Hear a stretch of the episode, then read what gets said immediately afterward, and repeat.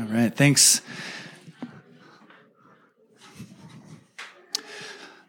All right. This is before Jesus' resurrection.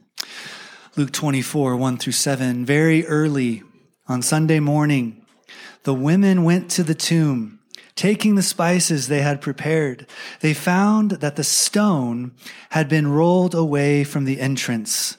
So they went in but they didn't find the body of the Lord Jesus. As they stood there puzzled, two men suddenly appeared to them, clothed in dazzling robes. The women were terrified and bowed with their faces to the ground. Then the men asked, Why are you looking among the dead for someone who is alive? He isn't here. He is risen from the dead. Remember, what he told you back in Galilee that the Son of Man must be betrayed into the hands of sinful men and be crucified, and that he would rise again on the third day. You can be seated. Today, we proclaim the good news. The good news that standing up again, Jesus invites us to stand with him in new life forever. On Friday this weekend, we did a prayer walk throughout the neighborhood. It was Good Friday. We call it Good Friday, kind of paradoxically. It's the day that Jesus, we remember Jesus being crucified and buried. And it's a day where really we remember the, the hopelessness, the hopeless feeling that many might have felt who had their hopes and dreams in Jesus. And they watched him tortured and crucified, and he's dead. On Friday, we remembered Jesus' death. We also remembered how he continues to suffer in the suffering of our neighborhood. And we stopped at different points in our neighborhood where people experience hunger, where people experience violence, where people experienced um, uh, abuse. And we prayed and we remember Jesus cares. But we ended at this building at Francis House, which is right at the end of our building here. And there's three crosses there. And these crosses have the names of those who have died in our neighborhood, on our streets, in the apartments around our building. And there's hundreds of names and some of these names, we, we, we know the lives attached to them. We've, we've known them. Um, one name, it's here on the newest cross, is Sonny. Sonny came into our building one of the very first Sundays we had worship here. It was uh, this these walls. Imagine walls were here and here, and we're all you know twenty people, and Sonny shared communion with us. He broke bread with us. And that began a relationship with Sonny that many of us had conversations. Uh, he always looked super sharp. I don't know if you remember Sonny. He always had his head shaved perfectly. Like he never, I don't know, he shaved his head every morning. He, uh, whether he was, had slept on the sidewalk or had slept on someone's couch the night before, his shoes were always immaculate. Um, his clothes were miraculously never wrinkled. He was, he was a, he was a pretty impressive guy. I would always say, Sonny, how do you look so good? You're the best looking guy in the neighborhood. He would just smile. Well, he died. His name is on the cross. Or maybe you remember Isaac. Isaac, uh, was a guy had always had a huge smile on his face, always procured a bike, was driving up and down the streets. He became a freelance security guy. He would get hired by local businesses and just offer to um, go by their property at night and just make sure the property was okay. Well, he got a scooter with the money he'd earned, but it didn't have tail lights. And I just heard this on, uh, on Friday that he was driving up Zuni and uh, someone in a huge truck didn't see him at night and just overtook him and, and ran him over. His name will go on that cross. Our friend Storm, um, who worships with us sometimes, often I'll find her over there before the crosses, and she'll she'll just be there, and I'll I'll say hi, Storm, and, and she'll say, "Oh, I'm just I'm just here for a minute. I'm just praying, and and remembering uh, my friends." So, like Storm, maybe you can relate to living life. I think we all live life under the shadow of death, under the shadow of suffering. It reminds us of the pain we experience in our life. It reminds us of how this world is messed up. It reminds us of how Satan, sin, and death rob us of joy and fill us with fear, fill our, fa- fill our families with fear, get in between our relationships. And so I find myself asking the question is there hope? Is there hope for Sonny beyond the grave? Is there hope for Isaac beyond the grave? Is there hope for me beyond the grave? Is there hope for you beyond the grave? Is there anyone who can reach past death into death and bring us out again? Well, I've got good news. Today, we remember that there is hope. The answer to that question is yes. The answer to that question is yes. Someone, someone has gone into the grave and has come out the other side, and he will bring us with him. That sounds ridiculous, I know. But that's what we celebrate today. That is the hope of Easter. There is hope. Standing up again Jesus invites us to stand with him in a new life, now and forever. St. Athanasius, it's on the, the wall. Uh, Maribeth, desert Easter decorations. Give her a hand real quick. Yeah?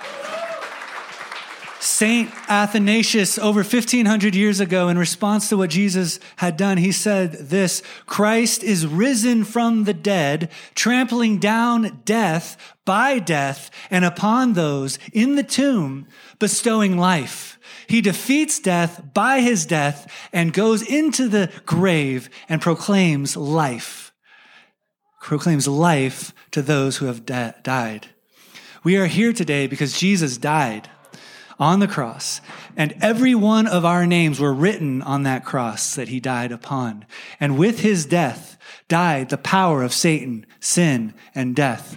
With his death died the power of death over us. Yes. In Luke 24, right? We just read it. The women and the followers of Jesus, the women were the only ones with courage, all right? The women, women were the only ones to like get up and go out and like tend to, to God, to, to their Savior's body. They didn't know He's a Savior. Their, all their hopes were lost. They thought He was their Savior. And so imagine that Sabbath day. He was killed on a Friday, but it's a Sabbath day. And in Jewish uh, uh, tradition and culture, you're not allowed to move. Basically, you got to stay put. You can't walk very far. You can't prepare anything. And so that day was a day of deep darkness, deep sadness, deep doubt deep despair. And, and they have that whole day, Holy Saturday, to just contemplate what do we do now? But they have courage. They get up on Sunday morning, they prepare spices and ointment, and they go to the place where Jesus was buried, placed in a tomb. They didn't put him in the ground back then. They put him in a cave, sealed it with a rock. And they go to, ex- to expecting to put spices and anoint the dead, lifeless corpse of Jesus, who they thought was going to be their Savior. And they go expecting to find his body. And so they arrive and they see the first thing is that the stone was rolled away. This is weird because they don't just roll away. And so they're, they're confused and they go into the tomb. They look in and they don't see the body of Jesus in the tomb. And then they see, they're confronted with two dudes shining brighter than they've ever seen before. And, and they are terrified. They fall down on the ground, terrified with their faces on the ground. And verse 5 says, The women were terrified and bowed with fear, their faces to the ground. Then the men asked, Why? Are you looking among the dead for someone who is alive? And their answer would be, Because we thought Jesus was dead among the people of the dead, right? It's uh, stupid, shiny, bright guys. What are you doing? But he, he says, why are you looking among the dead for those, for, for someone who is alive? He isn't here. He is risen from the dead. And, and he, they remind them of what he had said about him, that he would rise from the dead, that he'd be crucified and he would rise again on the third day. The word rise, the word rise, you know, these angels didn't speak in Greek. I mean, they did speak in Greek or Aramaic. They didn't speak in English, is what I'm saying. So they didn't say, he's risen. All right. That's what we do. They said anastasis. Anastasis. And that means standing up again. Jesus is standing up again. That's what that word means. Jesus is standing up again. And so these women, crushed and fallen down in fear, are told that their Savior is standing up again. He stood with them in amazing ways. They watched him fall and be killed and be slain, and now they're being told he's standing up again. Standing up again, Jesus invites us to stand up with him now and forever. Jesus stood as a human, fully human. So if Jesus, just real quick, if Jesus stood up again, that means he had to, he stood at first, and then he got knocked down, and then he had to stand up again. So let's talk about, real quick, how did Jesus stand on earth for the first 33 years of his life? How did he stand? He stood on the ground in flesh and blood. He stood in solidarity with humanity as a human, fully God, fully human. That's what we believe. He stood in perfect love. He stood with the least of us, the lost of us, those who are abandoned and left out and left behind and seen as worthless and seen as criminals and seen as defiling and seen as sick.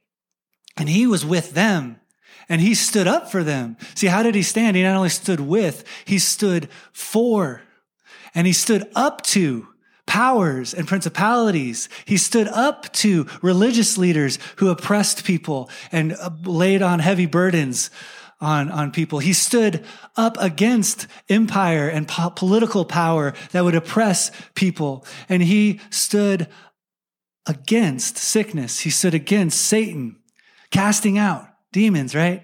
He stood with, he stood for, he stood up against. That's how Jesus stood. And because Jesus stood this way, he got killed. He got crucified. Because of the way Jesus stood up and stood with and stood for, they cut him down. They pinned him to a cross. And we have to kind of we we may may often think if I saw Jesus, if if Jesus came to me, I would recognize him and I wouldn't be a part of the crowd that said crucify him. But I don't think we should probably think that highly of ourselves. Well, I think we have to take ownership of contributing to the pain of the world, the sin of the world, the conditions that put Jesus on the cross. Because what happened was that the world couldn't stand perfect love. They couldn't understand it. And, and it, it, aroused all the hatred and all the violence and all the, the jealousy that we have in our human hearts. And it was all poured out. All of our wrath, all of our anger, all of our, our maliciousness, all of our fear was poured out on Jesus. We projected upon him all of our fears. And we put him on the cross and him on the cross absorbed all that, all of our human wrath, all of our human sin, all of our human um, uh, disease and and and and malice and hatred. And it was all he was our scapegoat. It was taken into him. And he takes all of that wrath and he takes it onto himself, into himself, and he takes it into the grave. Well, the beautiful thing is, is that he comes up, right? He comes up and he leaves all that junk in the ground.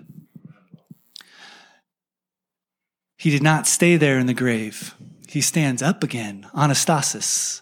Jesus stands up again. And Jesus standing up again, he invites us to stand with him in new life. Let me just end here. When I say end, it's like a preacher's end. It's like five to 10 more minutes, give me. Sorry, Glenn. All right. Let me end by unpacking exactly just three things what Jesus asks us to stand up out of. And I think all of us are being asked and invited to stand up out of these things. First of all, he asks us to stand up out of Satan's power and his lies that have power over us. He frees us from these. See, Jesus tells us that there is evil in the world. There is evil. The, the Jewish people called this evil the Satan, the accuser, and they called him the liar. The Bible says that Satan is like a lion seeking someone to devour. Jesus says he is the father of lies, right? And these are the lies. Maybe you've heard Jesus whisper these, or not Jesus, the enemy, sorry, the enemy uh, whisper these lies into your ear. Lies like you're worthless. Lies like you're better than everyone else lies like you don't belong, lies that you're not safe and you never will be. These lies hold us captive. And these lies create and are the source of all kinds of dysfunction and harm to us and to those we love. But the resurrection, Jesus defeated Satan. Jesus defeated the power of Satan's lies in our lives. When he was crucified and died and rose from the dead, he rose victorious over Satan. And we can live, we can stand up out of that fear, out of that, uh, that bondage to Satan, and we can live in the light of truth, free. Second thing, Jesus invites us to stand up out of sin, right? I know you're thinking this is where we, the part where we talk about sin.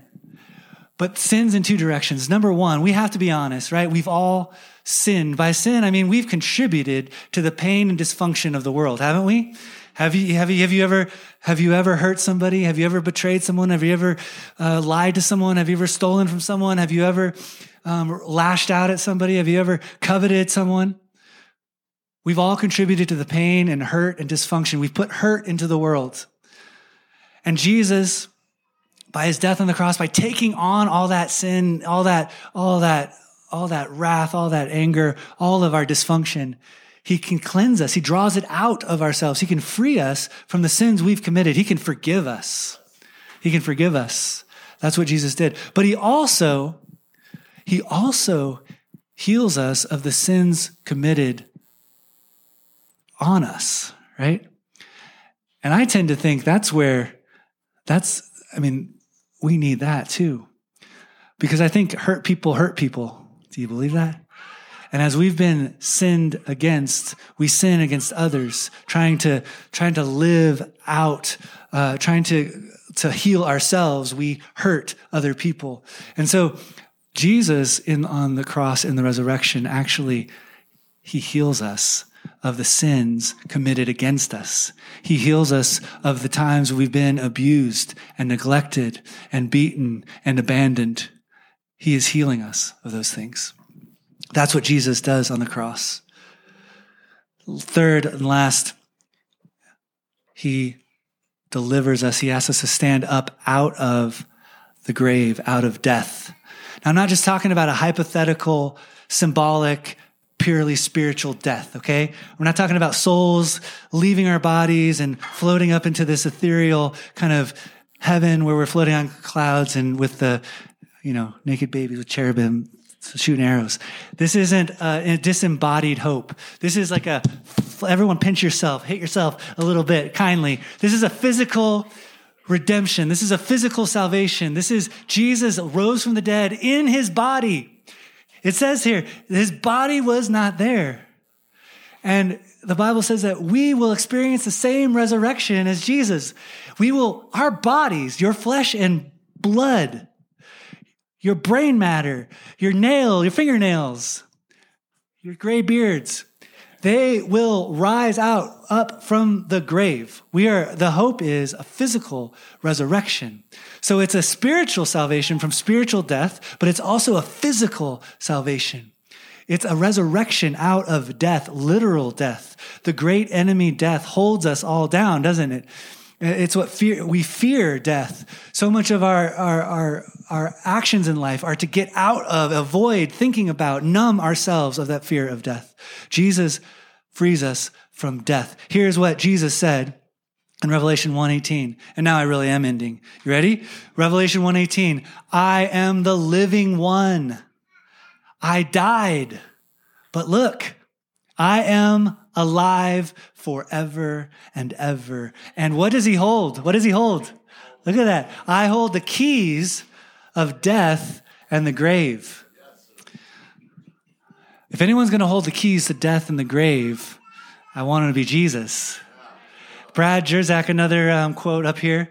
He says this. He asked this question. It's a great question. If Jesus holds the keys to death and Hades, what do you think he's going to do with them? What's he going to do with them? Alice? He's going to burn them? All right. He burn them. He'll use them, but not before he opens the gates, right? Yeah. He's going to let us out. he's going to let us out of there. He's defeated the grave. There's some beautiful Christian art. I've mentioned it before, but Jesus um, some is depicted descending into hell, descending into the place of the dead, and grabbing Adam and Eve by the wrist and pulling them up out of Hades, up out of death. That's what he will do to each and every one of us. Death cannot stop Jesus' love from raising us from the dead, right? Awesome. So, your body will rise. So, can I get that picture of the cross up there? Here's the reality all of our names will at some point be added to that cross. All of us will face death. All of us will succumb to death. Our hearts will stop beating. We will be placed in the ground. Our bodies will decay. We'll join Sonny and Isaac and Paul and other people that we know. But here's the hope of Easter standing up again. Jesus invites us to stand up with him again in new life forever. So the question is will you take his hand? He's not going to force you. He's offering, he won't, but he won't ever stop offering it to you. He really won't. His love will not stop pursuing you. And so, will you take his hand and let you pull you up out of the grave? Will you let him pull you up out of the tyranny and the bondage of, of Satan and sin and death and all that brutalizes us? He is standing up again, forgiving your sins. He is standing up again, victorious over Satan. He is standing up again, having stared death in the face and defeated it. And so he's standing here today. He's risen. We're going to sing one last song, well, one song now, and then we're going to baptize three people who have said, I'm going to take the hand of Jesus and I'm going to die the death of Jesus and I'm going to rise to newness of life with him. So let's sing this song. Would you stand up? And if someone could go back and just snag the kids, let them know that we're, we're done because I don't want them to miss resurrection baptism.